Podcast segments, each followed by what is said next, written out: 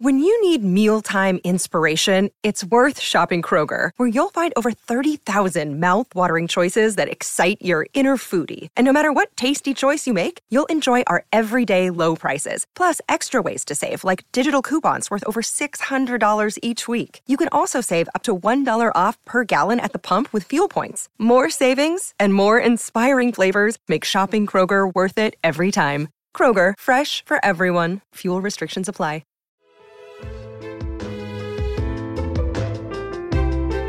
At the end of our first episode, we noted that Romeo and Juliet is not simply a story of love.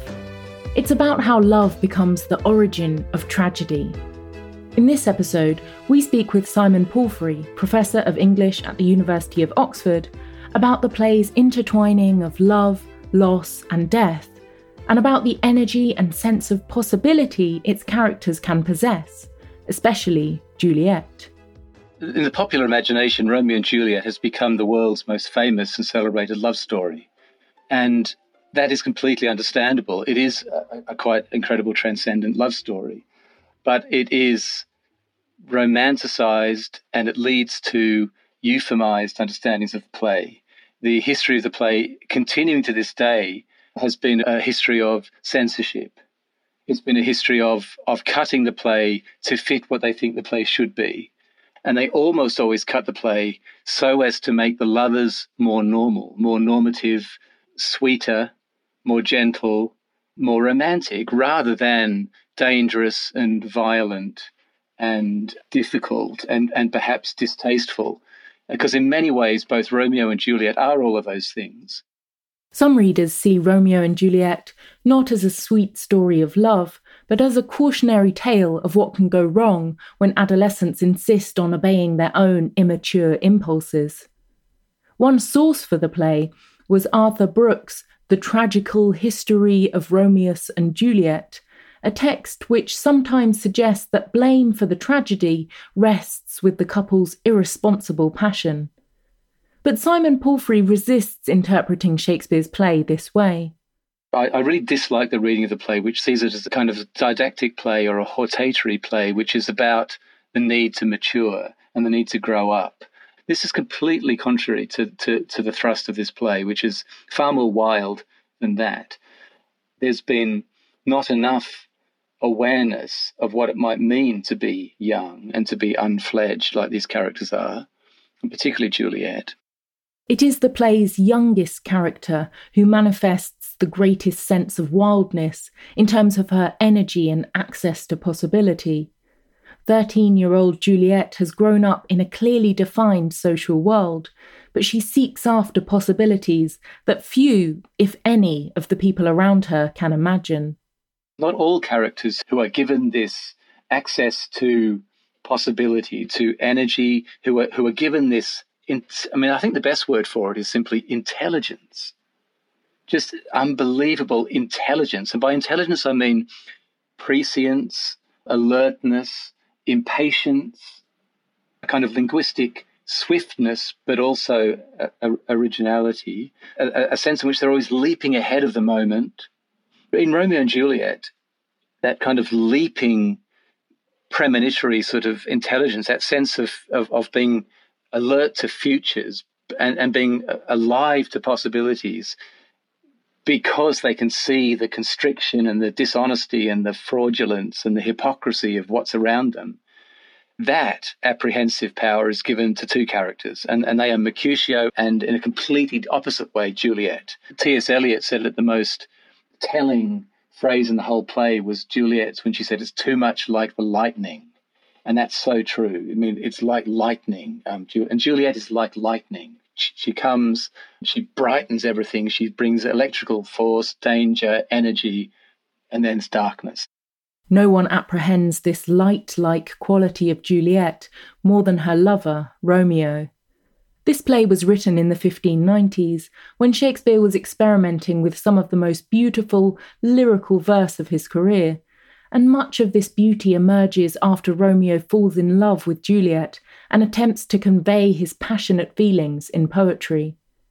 When Juliet speaks from her balcony, for instance, Romeo responds with overflowing lines and hyperbolic celestial imagery, Oh, speak again, bright angel, for thou art as glorious to this night being o'er my head as is a winged messenger of heaven unto the white upturned wondering eyes of mortals that fall back to gaze on him when he bestrides the lazy puffing clouds and sails upon the bosom of the air.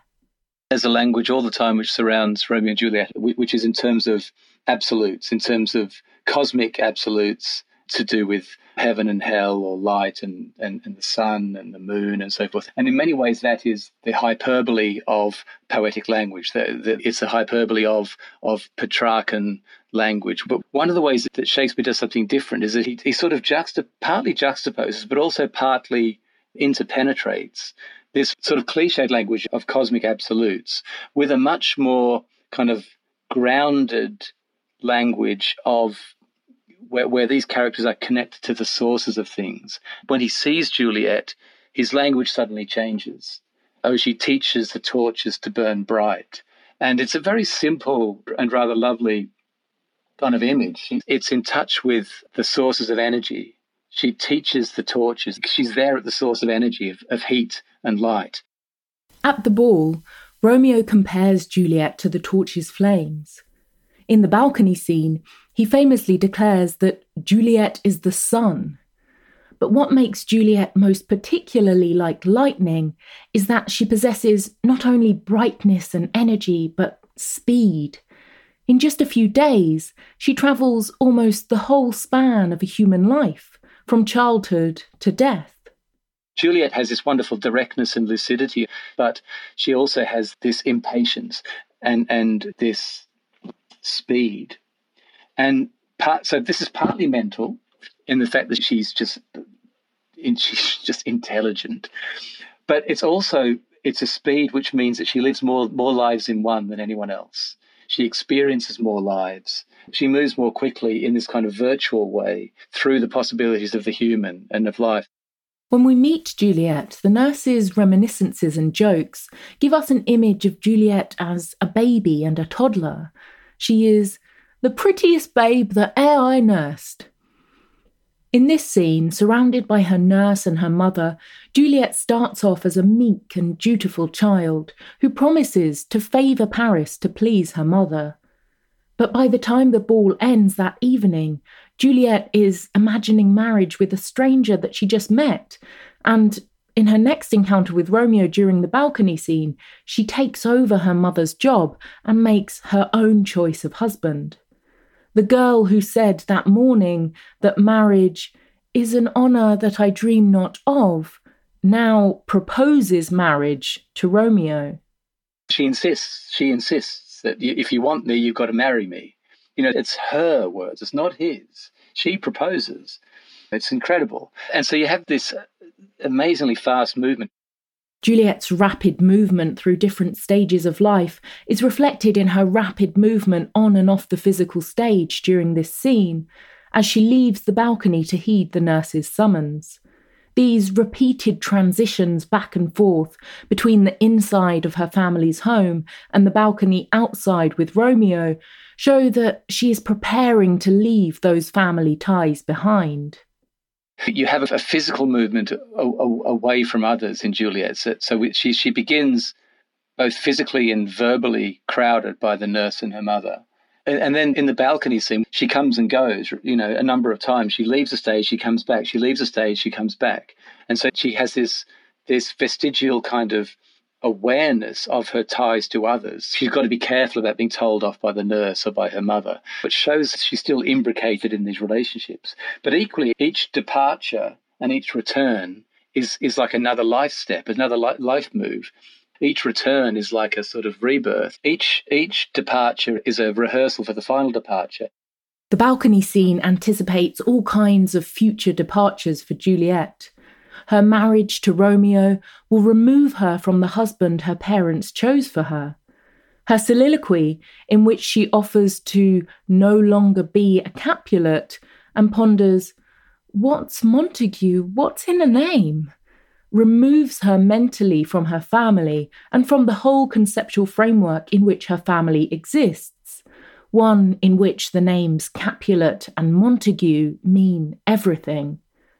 And her farewell to Romeo anticipates their ultimate departure as she sighs, I should kill thee with much cherishing. Juliet herself anticipates that her rapid movement might carry some dark consequence. I have no joy of this contract tonight, she tells Romeo. It is too rash, too unadvised, too sudden, too like the lightning, which doth cease to be ere one can say it lightens. But all these departures from social role, from family, from parents, she is ultimately willing to make for Romeo. She's moving so quickly, the institutions and the systems that have always surrounded her. She's got she's gone beyond them. And and all she's interested in is, is them facilitating her movements. Like an engine oil or something. That's all they are. They're, they're worth nothing other than that. Perhaps the clearest, most devastating moment of Juliet's dismissing the structures of her earlier life is in her pretended acceptance of Paris. Her father has commanded her to marry Paris, not knowing she is already married to Romeo. Juliet, with the friar's help, plans to take the sleeping potion that will make her appear dead so she can be buried in the tomb and escape with Romeo. But first, she goes to her parents and tells them that she will marry Paris as they wish, saying, Pardon, I beseech you, henceforward I am ever ruled by you. And it's this moment of lovely apparent filial obedience. And she does this in the full knowledge that she'll never see them again, and then oh, and that they'll never see her again. And it's just a devastating thought. I mean, the clarity, the iciness of that is thrilling, but sort of terrifying. Imagine that if you're as your own daughter, it would just break your heart. But of course, it's necessary. There's something about her being so young, which makes life kind of vertiginous, which makes it sudden, and and as as though there's every decision is fatal.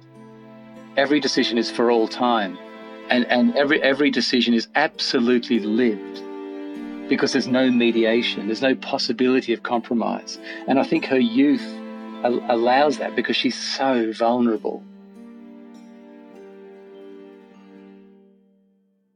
Juliet's absolute, uncompromising determination, the determination that makes it necessary for her character to cut off her parents so completely, helps us answer a question about the play that critics often pose.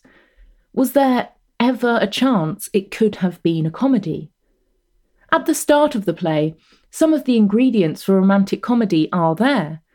Shakespeare even used some of those same ingredients in a comedy he wrote around the same time as Romeo and Juliet, A Midsummer Night's Dream, which also features a pair of young lovers who seek to escape after the young woman's father orders her to marry another man. I, think it's true that the, the play has a structure which is in some ways symmetrical in, in the first third or slightly more first half of the play, perhaps to to comedies. You've got the, the, the young couple who rebel against the the authority, the parents, uh, who seek to go elsewhere. And you know, in a comedy, what would happen is that there's, there's a recognition through some kind of exposure of the folly of the elders that the uh, young couple were right after all, and you get this accommodation between between young and old, and that might work. But Simon Palfrey thinks it's a mistake to believe there's some kind of swerve in the play that reroutes it towards tragedy when it could have once gone another way. The play is established throughout as a tragedy by several elements. One is the character of Mercutio. His puns and bawdy jokes should not lead us to see him simply as an antic form of comic relief. If you look closely at the role of Mercutio, you see that Shakespeare is is, is an experiment in tragic characterization that is not fully realized until later characters such as Hamlet and so forth. I think there's all sorts of ways in which uh, Mercutio means his words, means his language, and is a desperately undisclosed, repressed, ex- repressed but also explosive character. He's in, in some ways the epitome of the city he kind of embodies the city with its violence, its unrecuperated energies. It's got too much energy to be to be channeled into anything. It's not as though the play was light and breezy and then suddenly becomes dark. That's completely, that's just not to listen to what Mercutio says. Another source of darkness in the play is the constraint exerted on all characters by their society, a constraint from which even the rebellious lovers never quite escape. Verona is, any, is everywhere. The, the simplicity of the setup can stand for any kind of social, political, institutional constraint, predeterminism, existing in a world where your where your possibilities are restricted, not and obviously about who you can be friends with, who you can marry, who you can intermingle with, but also where you can be, what you can do, and more, darker than that, what you can speak and what you can think. Uh, all of these things are preempted by this world. As to whether the young characters rebelling against this, I think the answer to that is both yes and no. Obviously, at, a really instinctive level, the play's about rebellion. Uh, it's it's it's about dissidence. It's about saying no to unfair prevention, coercion, prescription. I think that that Romeo and Juliet stand for freedom of choice, liberty, expressing your own truth. That's all true. But we need to qualify that. They, they still work in, in recognizably the same world as everybody else in the play. And there's all sorts of symmetries and, and, and repetitions and echoes. You know, one of the very few things we know about Juliet's mother is that she was married off at the same age as Juliet. We see this figure who's kind of a little bit edgy and maybe a bit neurotic and a bit fidgety and a bit dissatisfied. And so, you, if you if you begin to sort of begin to tot up the characteristics or qualities of Juliet's mother, you think actually, how is that different from Juliet. She's impatient, she's tetchy, she's resistant, she's been married off at 13. Juliet leaps into liberty and then gets married off at 13 of course it's different, but it, it's radically different in its emotion and its kind of emotional and sort of almost tactile appeal. But there are all kinds of ways in which Juliet moves into something which is no more free. It's it, it, it, it it's caught and, and, and, and there's no future in it. It's it's both. It's, as as always Shakespeare, it's not either or. It's and and and. So yes, to the to the to, to the emotional excitement of their resistance and their rebellion and their their independence. That's really really important but the play is very, very hard nosed and, and unillusioned about the cost of that and the difficulty of that. The play does have this deep inevitability about it, and that's the inevitability of of the relationship between Romeo and Juliet, which is a, a relationship which, which is from the very start, even before it starts, you've got characters and desires which are absolutely indentured to death. The play is interested in what happens if you commit to desire, if you commit absolutely without equivocation or hesitation or compromise, absolutely to the satisfaction of desire. The feature that marks this story most indelibly as a tragedy is Romeo and Juliet's commitment to desire in a play that never forgets the connection between desire and death. The language constantly makes this connection. When Juliet meets Romeo, she says, If he be married, my grave is like to be my wedding bed. Before the friar marries them, Romeo declares, Love devouring death, do what he dare, it is enough, I may but call her mine.